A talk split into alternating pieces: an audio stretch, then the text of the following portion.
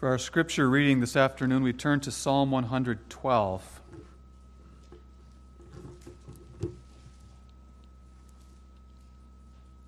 Our text will be in Proverbs chapter 20, but in connection with that text, we read Psalm 112. Praise ye the Lord. Blessed is the man that feareth the Lord, that delighteth greatly in his commandments. His seed shall be mighty upon earth. The generation of the upright shall be blessed. Wealth and riches shall be in his house, and his righteousness endureth forever. Unto the upright there ariseth light in the darkness. He is gracious and full of compassion and righteous. A good man showeth favor and lendeth. He will guide his affairs with discretion. Surely he shall not be moved forever. The righteous shall be in everlasting remembrance. He shall not be afraid of evil tidings. His heart is fixed, trusting in the Lord. His heart is established. He shall not be afraid until he see his desire upon his enemies. He hath dispersed he hath given to the poor, his righteousness endureth forever. His horn shall be exalted with honor. The wicked shall see it and be grieved. He shall gnash with his teeth and melt away. The desire of the wicked shall perish. Now let's turn to Proverbs chapter 20 for our text. Though we will be considering Psalm 112 as well. The text is Proverbs 20, verses 6 and 7. Most men will proclaim every one his own goodness, but a faithful man who can find? The just man walketh in his integrity, his children are blessed after him.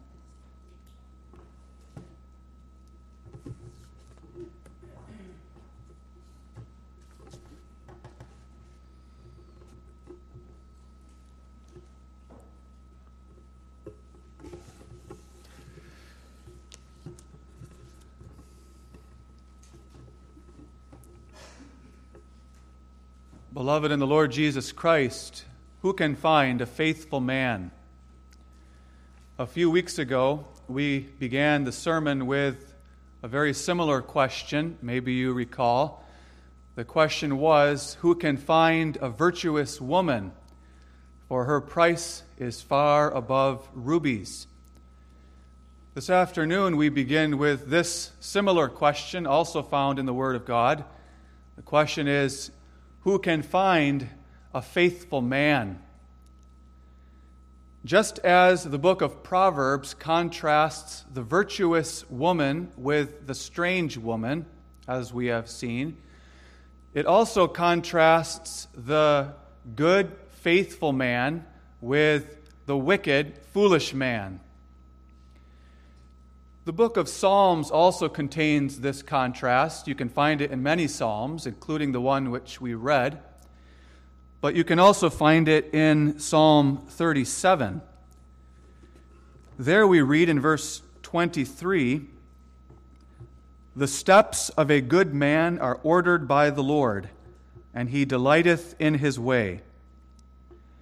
And in verses 37 and 38, Mark the perfect man, and behold the upright, for the end of that man is peace.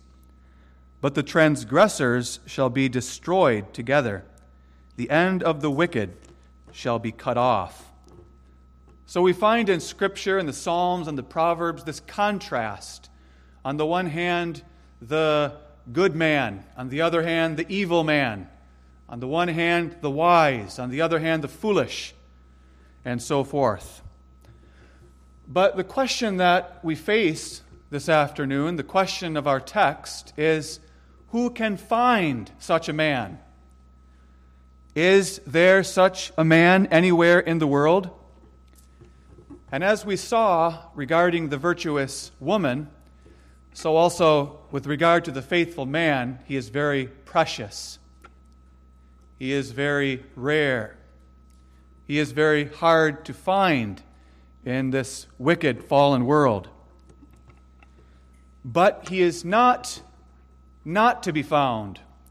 He does exist in the world and he can be found. But he can only be found in the congregation of those who profess faith in Jesus Christ. The faithful man who we consider this afternoon, the good man, is the man that we men ought to desire to be.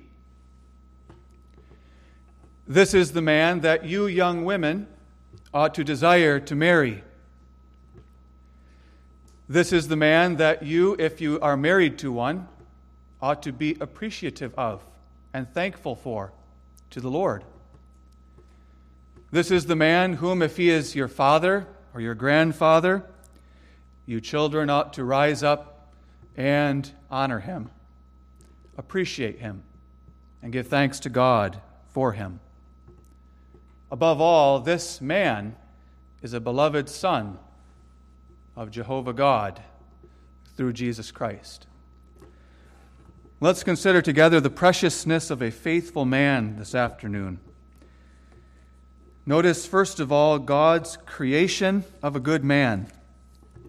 Secondly, God's description of a faithful man. And finally, God's blessing on this man.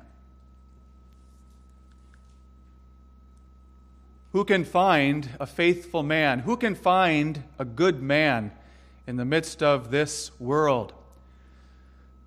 The very existence of such a man, which we asserted in the introduction, is a testimony and a proof of the fact that God is graciously creating out of the old mankind a new mankind. Now, God created a good man already in the beginning. In the very beginning of history and of the world, God created a good man. In our text, the word for men is in the Hebrew Adam. The word Adam is in our text. And the word Adam means man in the Hebrew language. When God created the first man in the beginning, he named him Adam, which is to say, the name of the first man was simply man. His name was man. God created that man, that first man, good, and in his own image and likeness, in righteousness and in holiness, as a reflection and a likeness of God himself, and of the goodness of God and the righteousness of God. Adam was the first father, the first husband that ever existed on this planet. And he was a good man. He was a just man. He was a godly man. He was a kind man. And that first father would have brought forth children who would have become good men as well, just men, righteous men. But Adam did not remain faithful. He fell into sin. He disobeyed his Father in heaven. He ate the forbidden fruit of the tree of the knowledge of good and evil. And when he did that, he who was a good man fell and became an evil man. He became so evil in himself that he was totally depraved, totally corrupt, totally incapable of doing anything good anymore. He became a sinner. He became everything that the scriptures describe when they speak of a wicked man a foolish man, a slothful man, an arrogant man. That's what he became. He became a proud man, so sinful and so blind by nature, and he was only able to bring forth now children who would also be evil, proud, and blind. So proud and so blind that, as we read in our text, most men will proclaim every one his own goodness. We could translate the text this way many a man or many an Adam, many a son of Adam will proclaim every one his own goodness. That describes the pride of us men by nature. Many a man, look around and you find many a man, many a son of Adam who loves to broadcast his own goodness, who loves to sing his own praises, who loves to boast and to brag about all of his achievements who loves to take away glory from God and heap it onto himself, who does things in order to gain praise of men. Many a man, like that Pharisee in Jesus' parable, who, when he went up into the temple of God, mind you, he stood in the temple of God himself, and yet he prayed with himself, I thank thee that I am not like other men, because I don't do any of those sinful things but I do all of the good things. Whereas the publican was crying out for mercy upon him, a sinner. Many a man can be found in the world who is boastful, arrogant, and who loves to sing his own praises. Such a man is not faithful. That's the contrast in the text. Most men, or many a man, will proclaim his own goodness, but a faithful man who can find. The man who boasts of his own goodness is not faithful. By faithful here, we mean trustworthy. You can't trust a man like that. Because if he's always boasting about his accomplishments and achievements, it makes you wonder why he does those things. What motivates him? Why does he do good deeds? Why does he do generous things? No doubt because he wants the praise of men but that means he's not faithful. He doesn't, it means he won't do good deeds all the time. He only does them when people are watching. He only does them when people will acknowledge him, when he can brag about it to others. But those good deeds done in secret that nobody sees and nobody knows, he's not interested in those kinds of deeds.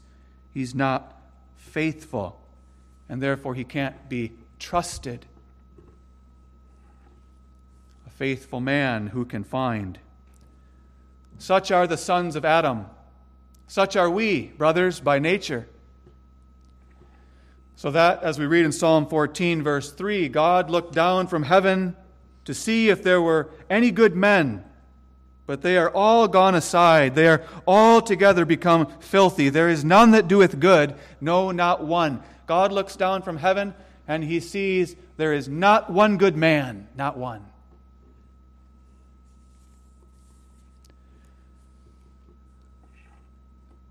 But according to his own eternal plan and purpose, God determined not to leave it that way.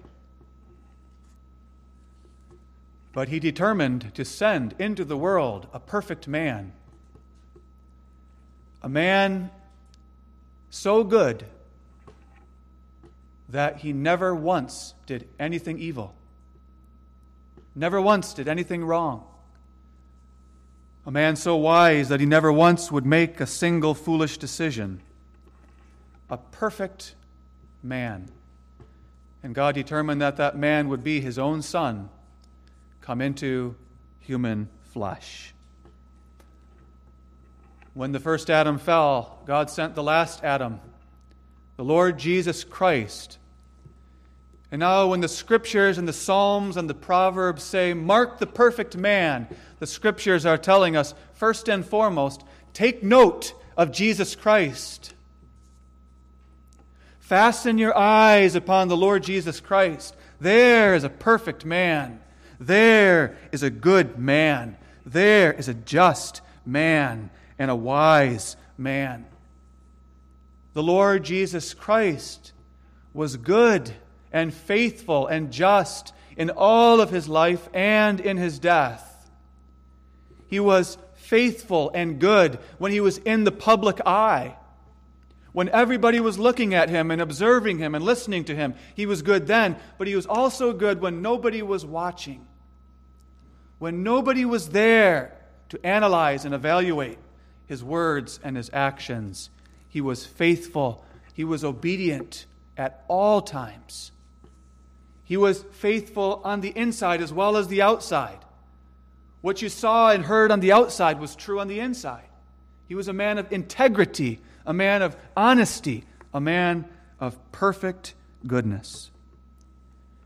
And he was faithful and good all the way to the cross because his Father sent him into the world with the mission of laying down his life for all of us evil men whom he had chosen to salvation, and for those sinful women whom he had chosen. He sent his Son to become a man, a real man, the greatest man, and he was obedient to the death of the cross. He was courageous in the face of the wrath of God and the curse that he had to bear for us. All the way to the cross, he walked in his goodness and righteousness and obedience until shedding his precious blood on the cross to the very bitter end, he accomplished the greatest achievement of all the salvation of God's people.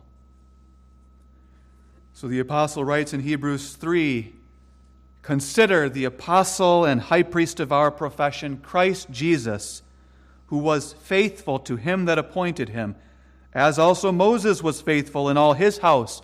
Moses was a faithful man. Moses was a good and meek man.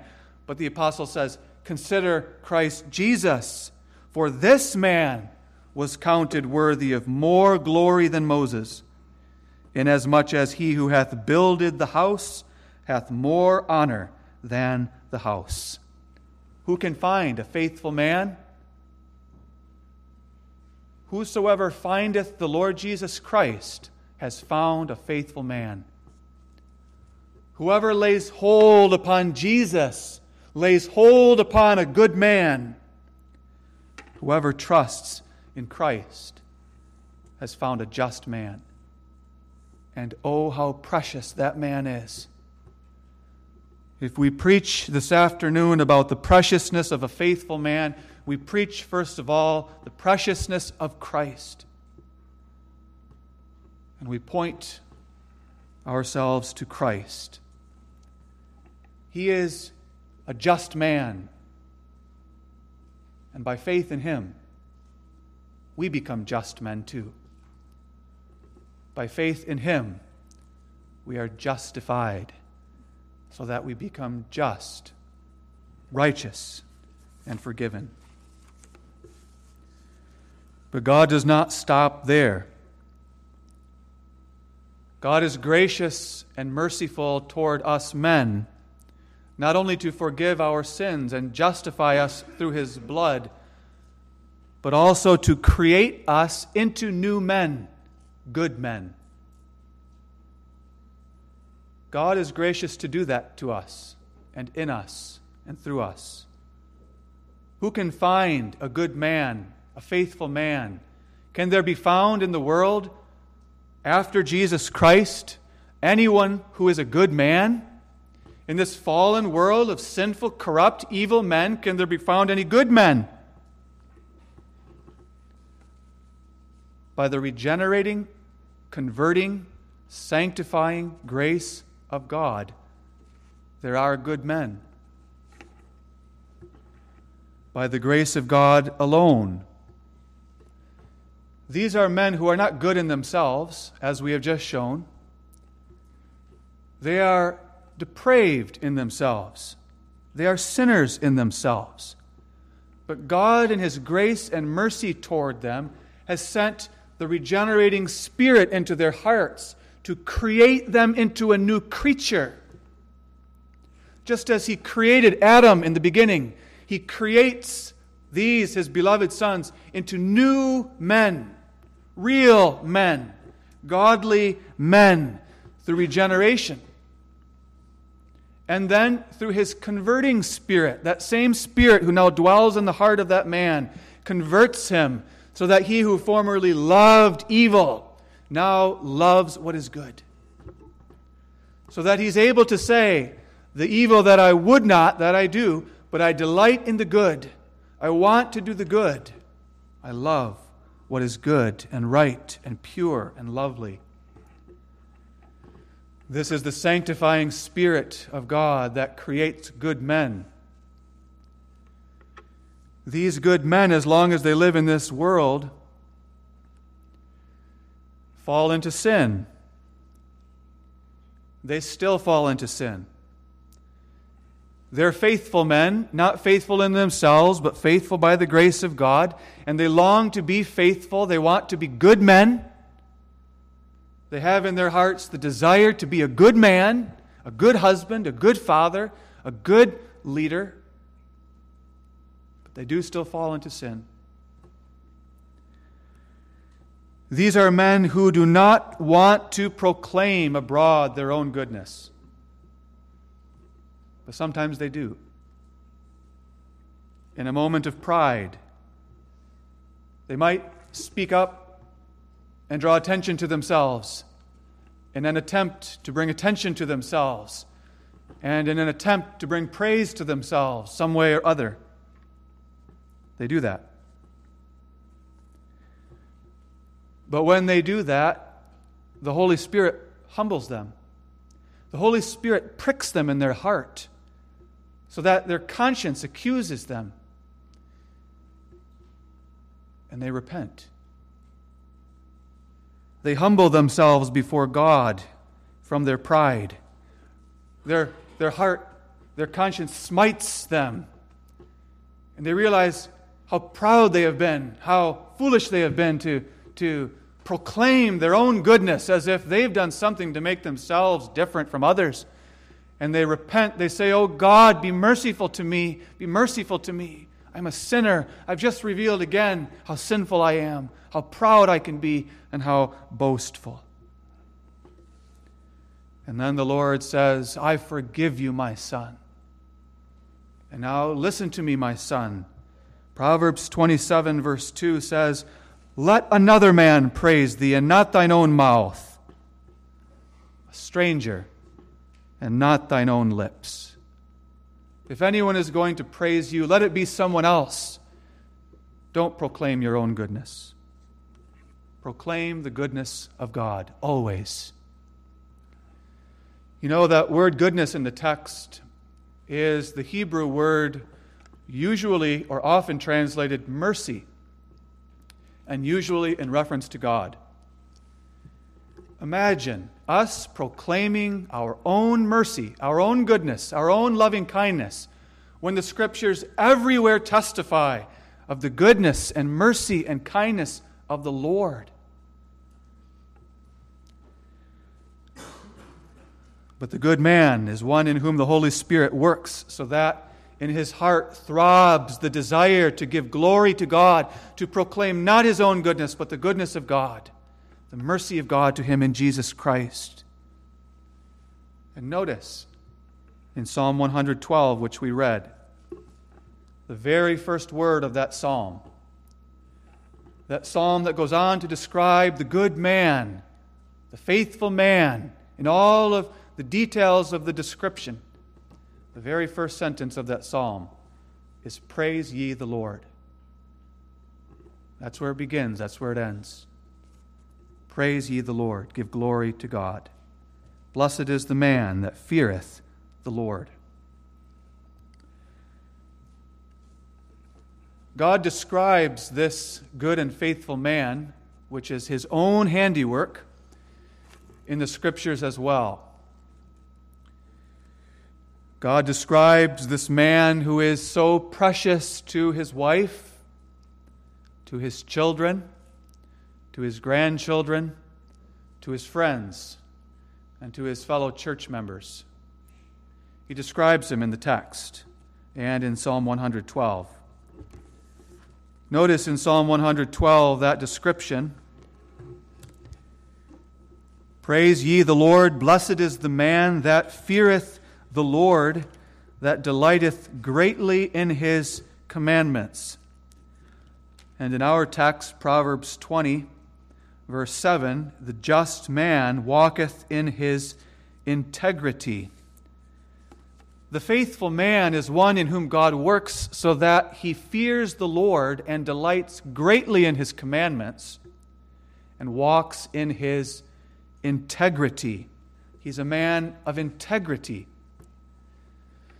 Now, if you would ask one of us to describe what we consider to be a real man, a good man even, the kind of man that we would admire, the kind of man we would like to imitate, how would we describe such a man? I think if you would have caught us off guard, not prepared for that question, in a moment of a given day, we would probably say, well, according to our own cultural values, I think a good man is a hard worker, or I think a good man is a good scholar, or I think a good man is a man who knows how to use his charm and his wit. He's a real manly man. He, he is a man who, who commands attention from other men. Men want to be like him, men want to be him and women want to have him. That's a worldly value. In the world, men look up to and admire the man who can drink the most beers, or the man who has the biggest truck, or the man who makes the most money, or the man with the best looks, or the man who is the best hunter in the field. Or in other circles, they might look up to and admire the man who is the best scholar, the most respected man in the academy, or who writes the most amazing books, the man with the master's degree and the PhD in science and history or whatever, the doctor, the lawyer, and so forth. God describes the good and faithful man that he creates by those simple phrases He's a man who fears the Lord and delights greatly in his commandments and walks in his integrity. That's a good man. That's the kind of man we should desire to be. Nothing else. That's the kind of man young women should desire to marry. That's the kind of man that we should respect. It's the kind of man that we should be appreciative of. The word integrity comes from a Hebrew word that means to be complete. Integrity is completeness, wholeness, for example, in 1 Thessalonians 5, verses 23 and 24, Paul prayed, And the very God of peace sanctify you wholly. And I pray, God, that your whole spirit and soul and body be preserved blameless unto the coming of our Lord Jesus Christ.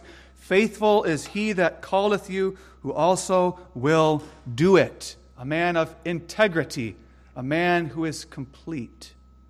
Soul, spirit, body, God is sanctifying him in all aspects of his life, in all aspects of his being, and in all of his callings. Consider just a few examples of integrity. A man of integrity is one who is not slothful when nobody is looking, but then as soon as someone is watching, he suddenly becomes very busy. But he's a man who, when someone is looking or when they are not looking, is working diligently because by faith he serves the Lord Christ and he knows that's my master who is always watching me. And so, in his hard work ethic, he supports his family, his children, his wife, the church, and the poor. Or, secondly, a man of integrity is not a man who is blaspheming the name of God at work and at home but then when he comes to church, he sounds like the most pious person of all. But he's a man who, at home, at work, at church, and wherever he is, manifests the desire to do all for the glory of God. He manifests a sincere desire to glorify God by his words and deeds. Or in the third place, a man of integrity is a man who does not talk sweetly to your face and then mock you behind your back. but he is a man who strives to speak with truth and love sincere to your face and when you're not around. Or, in the fourth place, a man of integrity is a man who doesn't pretend to be someone or something that he's not. He's not a man of pretense. He's not a man of show. He's not a man who is fake and phony. But he shows you who he really is. And he endeavors to be himself, to be honest and true and sincere and genuine.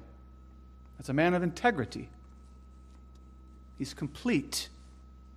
God is sanctifying him wholly in every aspect of his life.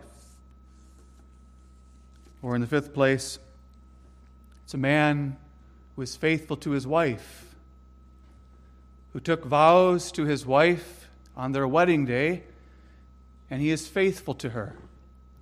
He strives, although he sins against her, he strives to be faithful to her, to keep his vows. He's not a man who runs around with other women, hoping that no one will find out, but he's faithful to his wife. He's a man of integrity in his marriage, he's a man of integrity in his family. And when he does sin against his wife, and the Lord humbles him, a man of integrity apologizes to his wife. He says, I'm sorry. I should not have said that. I should not have done that. Please forgive me. And he strives to change his bad behavior. A man of integrity is one who faithfully raises his children. He's consistent, he's complete in that. Not that he's perfect, but that he strives more and more to pay attention to every aspect and every need of the upbringing of his children, their spiritual needs, their physical needs, their needs in the home and the school and the church, and in their friendships and relationships, and when they're dating. He pays attention to the upbringing of his children and strives to raise them right. His yes is yes, his no is no. A man of integrity. Furthermore, God describes the faithful man in the psalm that we read as a generous and gracious man. We read in verse 4 He is gracious and full of compassion and righteous. A good man showeth favor and lendeth. He will guide his affairs with discretion. In Psalm 37, we read this about the wicked man the wicked borroweth and payeth not again, but the righteous showeth mercy and giveth. Psalm 37, verse 26 He is ever merciful and lendeth, and his seed is blessed. We see a parallel here with the virtuous woman. You may recall that the virtuous woman, Proverbs 31, verse 20, is a woman who not only cares for her family, cares for her children and her husband in the home, but she also stretcheth out her hand to the poor and reacheth forth her hands to the needy, the virtuous woman. Well, the faithful man does that too. And so the faithful man and his virtuous wife, they're in harmony in their finances. They're in harmony in prioritizing the finances of the home and knowing that we seek first the kingdom of God with our money and that we give generously. This man with his wife remembers that I am a steward of everything that I have. God has given me my job, my income, the money in my bank account and in my retirement funds, all of my savings, everything I have comes from the Lord. And although he sins with his money, he is sometimes foolish, he sometimes wastes, he often spends it on himself, just like all of us. Yet, he is gracious and generous. He strives to be compassionate and merciful to the poor. He's constantly challenging himself to give more, to give to more causes as he is able, according to his ability. He remembers the poor. He remembers the needy. He does not forget about them. those who are in the church and those outside the church. And the scriptures point out that the faithful man, he lends to the man who asks to borrow when he is able to do it. Our Lord Jesus teaches that too in the Sermon on the Mount. Give to him who asks, and from him who would borrow from you, do not turn him away. The faithful man, when he is approached by a needy brother or a needy neighbor, asking to borrow from him, and he's able to do it, he lends to him and he gives to him. And he doesn't charge excessive interest, called usury in Scripture. He doesn't use that man in order to rich himself, uh, enrich himself. He doesn't make himself rich off the back of the poor. But in his generosity, in his compassion, he lends and he is patient with the man to repay the, the debt. Like in the parable of our Lord not the unmerciful Lord who demanded that he, or the unmerciful servant who demanded that his creditor pay him back after he had been forgiven so much. The faithful man remembers how much he has been given and how much he has been forgiven. And he gives freely and generously, not in a hurry to have the debt paid back. The faithful man is gracious and merciful and kind, not only to the poor and the needy out there, but always, first of all, within his own family. The scriptures say that a man who doesn't take care of his own family is worse than an infidel. He's gracious to his wife to give her things that she needs and things that she asks for, to give to her abundantly, to give to her generously. He gives to his children, he gives gifts to them, remembering how many good gifts the Lord has given to him. He doesn't just give them the bare bread and water, but he abundantly provides them with their needs and much more. This is the faithful man, generous, merciful. He guides his affairs with discretion, the psalm says. He has wisdom and discretion. He's not just throwing his money away, he's a man with good wisdom and discretion, so that as a steward of God's good gifts, he is careful with every cent that he uses, that he strives to use it to the best of his ability for the good of others. In the third place, the psalm points out that a faithful man is one who shall not be afraid of evil tidings. His heart is fixed, trusting in the Lord. His heart is established. He shall not be afraid until he see his desire upon his enemies. The children of this man have confidence in him. They have confidence in their father because he has demonstrated time and time again that he's not afraid of evil tidings. He's not afraid of an evil report. He's not afraid of trouble when it comes. Now, we men know very well that we often are afraid. We are often troubled. We do become anxious. We do have times of weakness.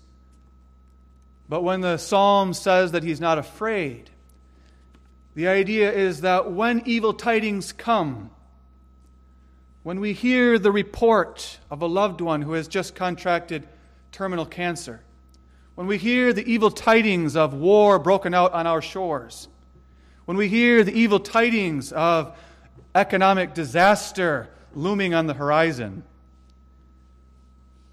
then we go to the Lord with our fears and anxieties.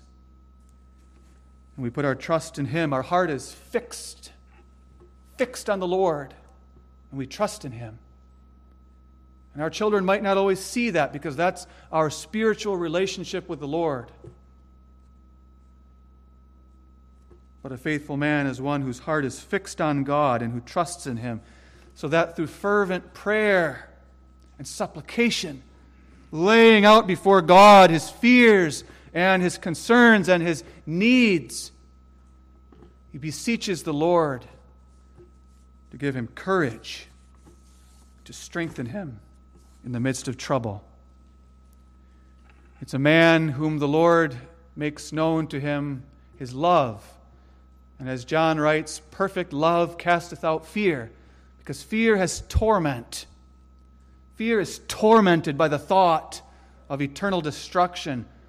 But the faithful man is the one who knows the love of God in Christ. And the knowledge of that love casts the fear away. Every time he lays hold on that love, it casts the fear away. So that it can be said about him he's not afraid. He's a man who confesses, The Lord is my shepherd, I shall not want. He maketh me to lie down in green pastures. He leadeth me beside the still waters. He restoreth my soul.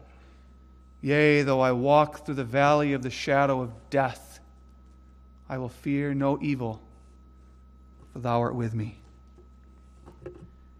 It's a man who is not easily moved or dislodged from his faith even when political upheaval and revolution rage around him. When the culture, as in our time, changes, when the culture turns against us, when eventually persecution comes and shoves us to the exterior of society, when famine breaks out and pestilence, he's not afraid. But he leads his wife and children with courage, trusting in God. Such and much more is God's description of the faithful man. God blesses this man.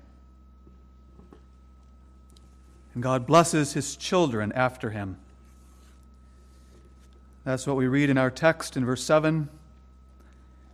His children are blessed after him. His children are blessed. Brothers, isn't that what we desire? Isn't that what we desire in terms of this life? More than anything? It is vain to heap up riches. It is vain to heap up possessions.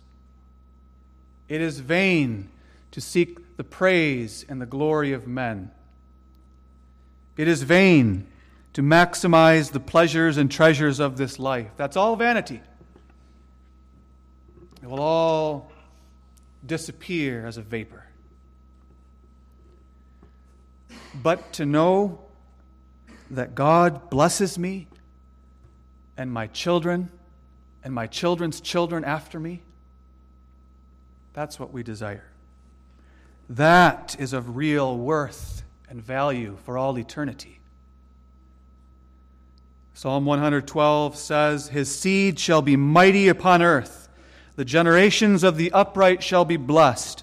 Wealth and riches shall be in his house, and his righteousness endureth forever. Proverbs 13, verse 22 says, A good man leaveth an inheritance to his children's children. Will we leave an inheritance to our children? What inheritance will we leave to our children? Wealth and riches? A great portfolio? An estate? Or perhaps only a little of this world's goods? That may be. But it's not talking about that kind of inheritance. A good man leaveth an inheritance to his children's children, an inheritance that passes to his children and to his grandchildren and great grandchildren and great great grandchildren, if the Lord is faithful and if the Lord wills, down to a thousand generations. That's a spiritual inheritance. A good man, a faithful man, God promises to bless his children after him to make them mighty. I love Psalm 127 when it says, Lo, children are an heritage of the Lord, and the fruit of the womb is his reward. Blessed is the man who hath his quiver full of them. They shall not be ashamed, but they shall speak with the enemy in the gate, because each of those children is like an arrow in the hand of a mighty man. They are mighty.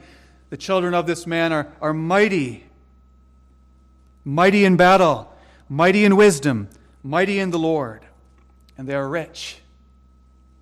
Doesn't matter if you have much or little of this world's goods, the children of the faithful man will be rich because they had a father who loved them, who loved them so much that he didn't just put food on the table and clothes on their back, but he brought them to Jesus. He brought them to Scripture. He brought them to prayer. He led them by his example. He passed down to them the precious and goodly heritage that his parents passed to him and their parents before them. He passes it down to them. And they receive that inheritance.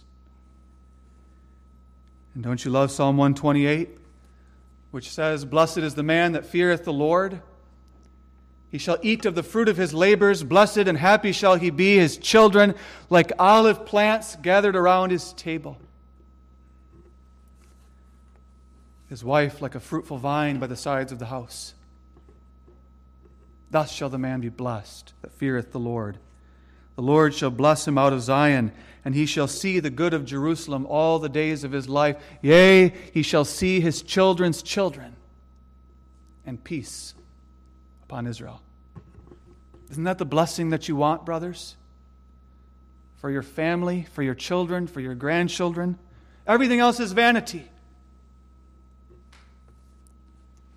But that abideth forever.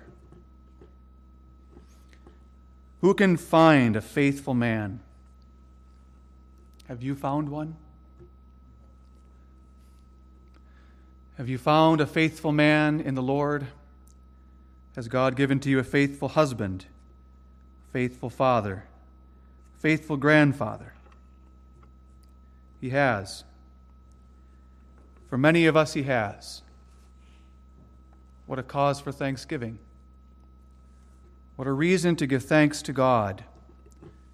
Every single one of those men, sinners saved by grace in the process of sanctification, is a creation of God's grace.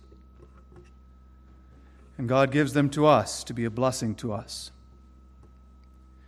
And so, brothers, today is not a day for our praise. It's not a day for us to be puffed up. Father's Day is Father's Day, as every day is. God our Father, to him be all the praise and all the glory forever and ever. Amen.